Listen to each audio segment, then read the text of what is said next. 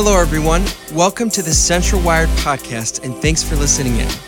Make sure to stay connected with us throughout the week at centralwired.com or on Facebook and Instagram. We hope this week's message meets you right where you're at. Enjoy.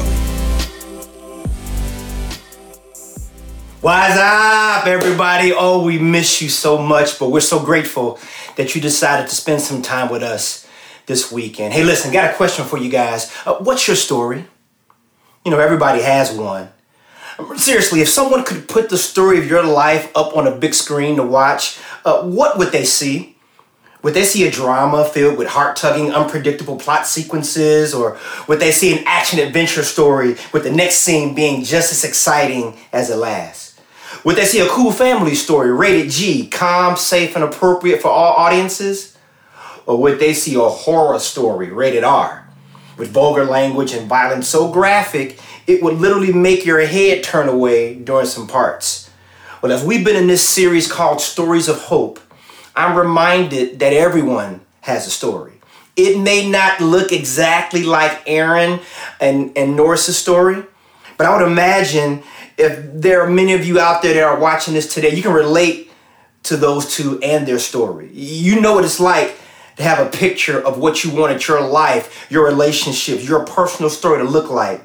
Just to have life show up and at an inopportune time rewrite your script. Change the plot line of your entire story and have you going in a direction you never thought you'd be going in, asking questions like, How in the world did I get here? Uh, how did my life turn out this way? And the million dollar question, Where's God in the midst of the story. But you know, the thing about a great story is being able to watch the featured character start their journey, run into a major patch of adversity, but then see how they overcame that adversity and experience victory on the other side of it because they never lost hope. And what our prayer, our hope for you guys watching today, whatever it is you're going through, wherever you may be all over the world, is that your hope, everybody, will remain strong, sure, and secure in Jesus.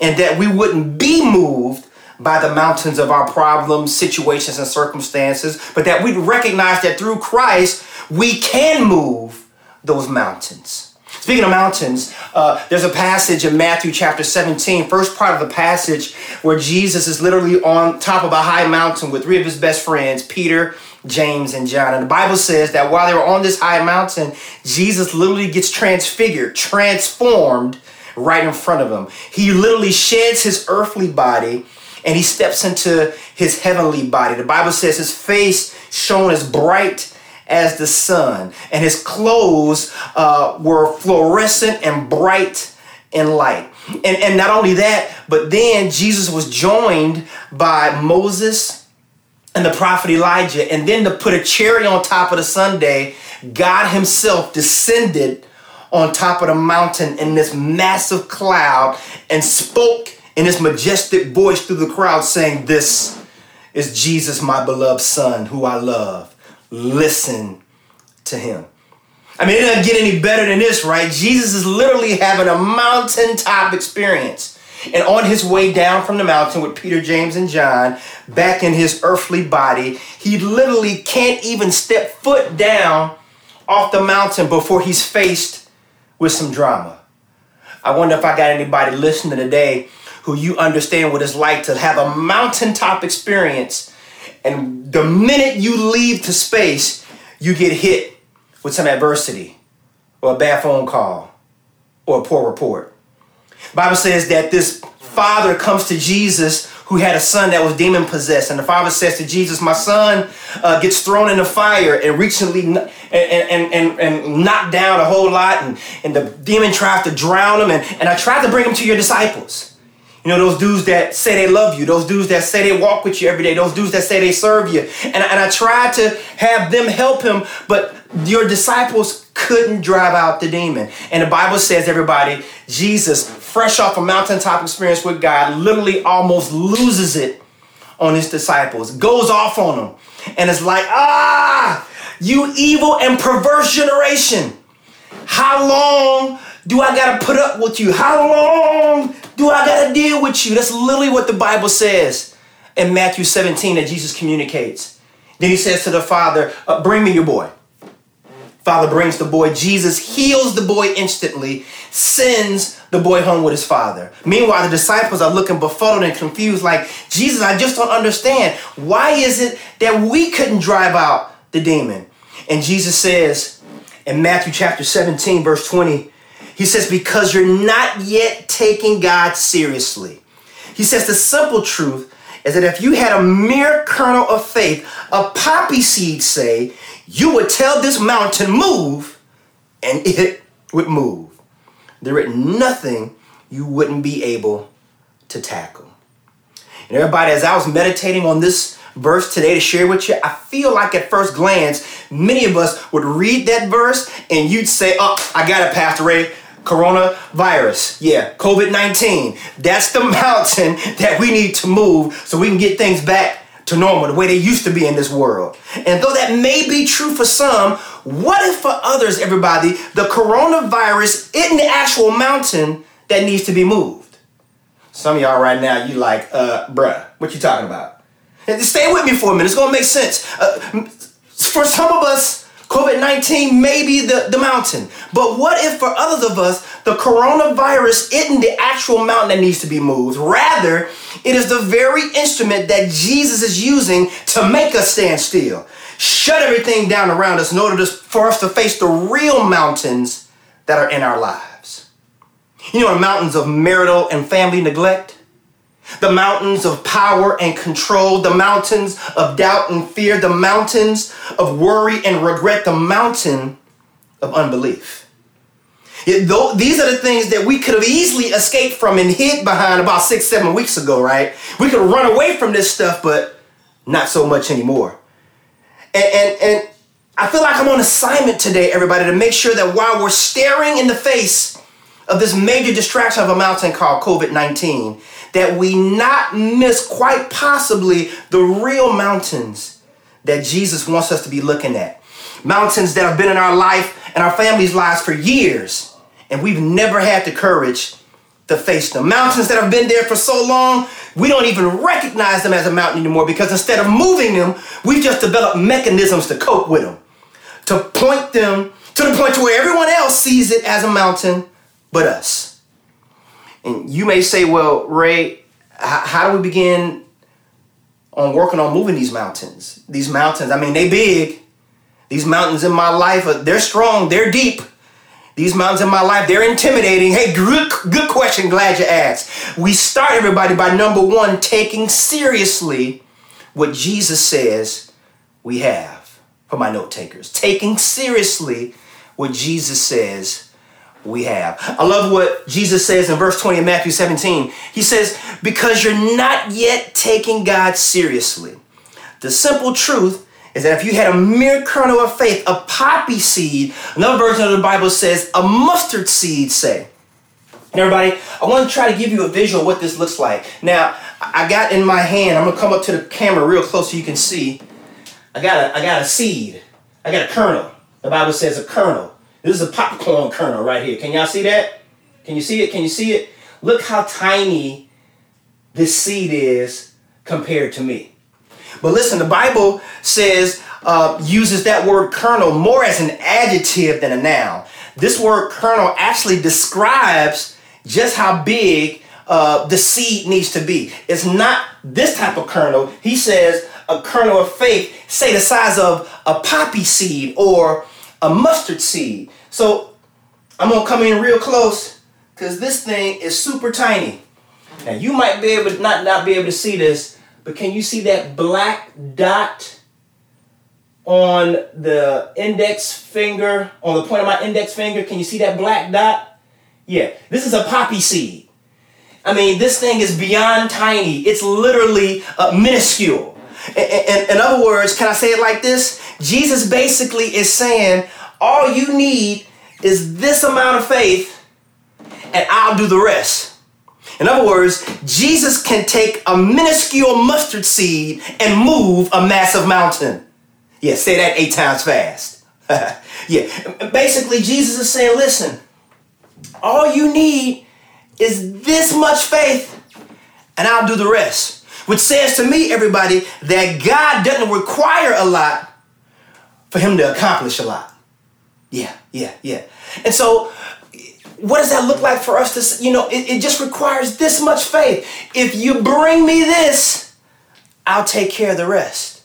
But here's, I think, where we get tripped up in the verse. Go back to the verse, second part of the verse says, the simple truth. So I say simple. And, and can I tell you something? Simple, everybody, doesn't necessarily mean easy.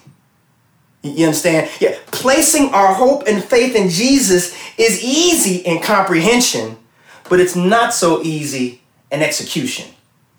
It's gonna make sense in a minute. You guys know many of you have an athletic background, and so um, football uh, is not a difficult game to comprehend the object of. It's, it's pretty simple, right? You take this ball, you run it, you throw it, you catch it, and try to advance it 100 yards to the other end of the field. And if you do that more than your opponent, you'll win. All right? Easy. Easy to understand. Easy to comprehend. The execution, though, is kind of hard, particularly uh, if you a dude that can't catch a cold because you got butterfingers or you run slower than father time. Not to mention the fact that you got a 265 opponent on the other side benching 550 pounds that can run like a deer that's literally trying to knock you out and stop you from advancing uh, to the end zone. Yeah, and I think everybody, uh, that's where we miss it as believers. And those of us who sometimes want to jump down Jesus' throat when things don't go the way we want them to go, so we don't always embrace the concept of the opponent on the other side trying to block you and knock you out and stop you from scoring he don't want to see you celebrating in your end zone. Why? Our enemy, he wants you to feel like it's impossible. He wants you to feel like you can't win. He wants you to feel like nothing will ever change. And everybody, that is a lie because before you knew Jesus, you had to fight this fight all by yourself. But now you know it's not just you. Hey, we might be in quarantine right now and in isolation, but we're not alone. We might be in shelter in place right now, but we ain't got to be stuck and stagnant spiritually. Why? Because Jesus is with us. Wherever we are, our God is with us. And when we have our enemy, our opponent, that try to come against us with those same old lies and those same old attacks. Now we know that Jesus will stand with us. Jesus will work through us. Jesus will fight for us. He will. He will do what he promises. He's just wanting to make sure that we take him seriously and we take seriously what he says we have. He says, look, all you need is this little itty bitty bit of a mustard seed, poppy seed of faith. And if you got this, I'll do the rest. He says, take that mustard seed of faith, everybody, and place your hope in knowing that I don't require a lot to accomplish a lot. And everybody, when we do that, we take seriously what Jesus says we have. But number two, we take seriously what Jesus says we can do. He says, if we have that mustard seed, if we have that poppy seed, he says, you would tell this mountain, move, and it would move. How many of us, everybody, if we be honest, uh, you in shelter in place at home with a house full of kids? Some of y'all know where I'm going and you got serious doubts that them kids are gonna get through this epidemic alive because one or two things are gonna happen. Number one, either they gonna kill each other or you gonna kill them because they getting on your last nerve. It's just me. It's just me. Come on, be honest this weekend, right? My children, they're older now, uh, but they still children, and they still occasionally get into it. I can hear my youngest from time to time screaming at the top of her lungs, Stop! Stop it! Give it back! Give it back now! You understand? She's yelling and screaming and demanding things to change because she said so. But after she get tired of trying to change stuff in her name, she'll call my name. Daddy! You understand? Some of y'all know where I'm going with this. Yeah. And it's amazing to me, everybody, how her situation changes when she calls daddy's name. and her older siblings hear daddy coming up the stairs and coming down the hall. Hey, I don't know what it is. You know, about when they when they when they hear daddy coming. It, it just, just just seems to change the, the situation. Maybe y'all can tell me in the group chat what, what it is. And, and watch this. Sometimes I don't even have to move at all. Sometimes all I gotta do is speak. Hey! And instantly, things change. Can I say to somebody today, could it be the reason why you tired, weary, and worn out? The reason why I like how Pastor Dave said it last week, why your hope balloon has a leak in it? Could it be it's because the mountain you trying to move, you're trying to move it in your own time, by your own might, by your own strength, in your own name. But can you honestly say the mountain that needs to be moved, you've been trying to move in Jesus' name? Because uh, listen, you can do all the yelling you want, all the crying you want, all the moping you want, all the fighting you want, all the work you want. In your name, you can only do so much. But Philippians chapter 2 says that because Jesus, who was fully God, made himself nothing by taking the very nature of a servant, being made in human likeness, became obedient to death, even death on the cross. Because Jesus did that, God the Father exalted God the Son to the highest place and gave him the name that is above every name. In, order, in, in, other words, everybody, Jesus is above depression. He is above addiction. He is above divorce, above unemployment, above COVID 19, above your biggest, highest mountain. He is above your biggest mistakes and your largest regrets. And it's at His name, the name of Jesus, that every knee will bow and every tongue will acknowledge that Jesus Christ is Lord. And listen, can I say this really quickly? Would you please stop putting time restraints on God's sovereignty? That's right, I said it. I'm gonna say it again.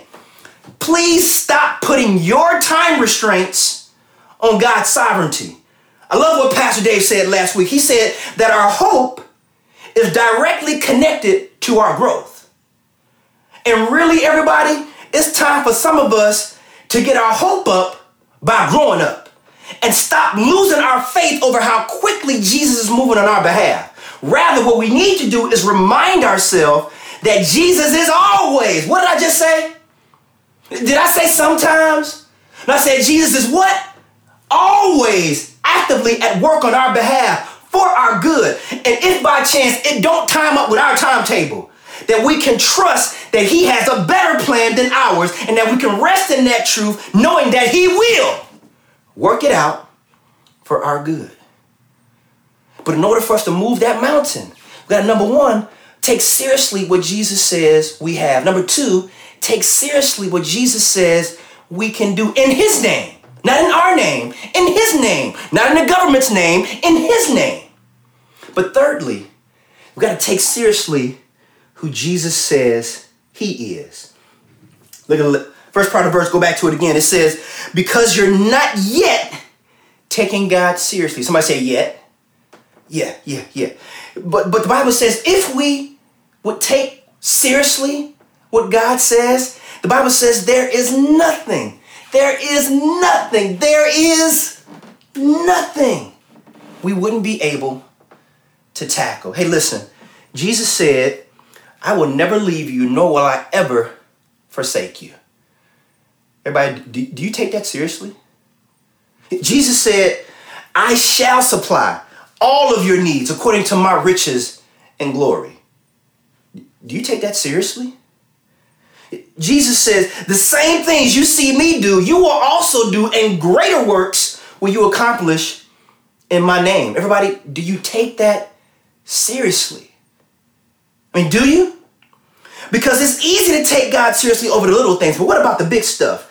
Can we really say we have yet to take Him seriously concerning those things that are hard and painful and complicated and stuff that we've been dealing with for years and years and years now? Yeah, Jesus promises that if we dare to take Him seriously, everybody, in every area, there wouldn't be anything that we couldn't tackle. So, how do we do that, everybody? What we have to do is choose today not to pitch our tent at the foot of the mountain in our life and say, well, this, this is my mountain. It's big, it's nasty, can't be climbed. Well, that's my life. What we got to do, everybody, um, is we got to choose today to stop staring at what's wrong in our world today and, and, and start staring at what's right.